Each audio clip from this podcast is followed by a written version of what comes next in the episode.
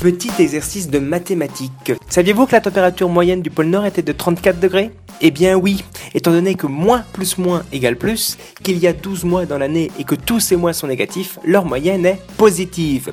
Dans un autre domaine, vous aurez tous eu cette démonstration de la tablette de chocolat qui reste rectangle alors qu'on enlève un seul carré. Encore une autre preuve que notre monde des mathématiques est un monde extraordinaire. Hier, c'est notre Premier ministre Manuel Valls qui a annoncé deux chiffres en apparence négatifs mais finalement positifs. Dans un premier temps, le chômage qui a augmenté a en fait baissé sur les deux derniers mois. Ensuite, la dette qui est de 4% est une bonne nouvelle. Alors, comment le gouvernement a-t-il réussi ce tour de force de positiver ces chiffres? La réponse est simple.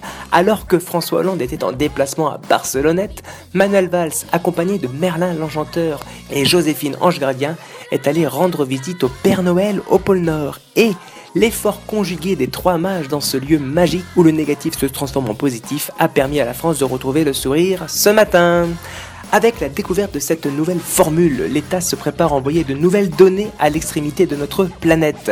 Ainsi, les scores du Front National devraient avoisiner bientôt les moins 10%, l'abstention friser les 0%, la cote de François Hollande les 80%, le prix du paquet de cigarettes les 13 euros, et bien sûr, l'évolution du nombre d'abeilles passera de moins 30% à plus 30%.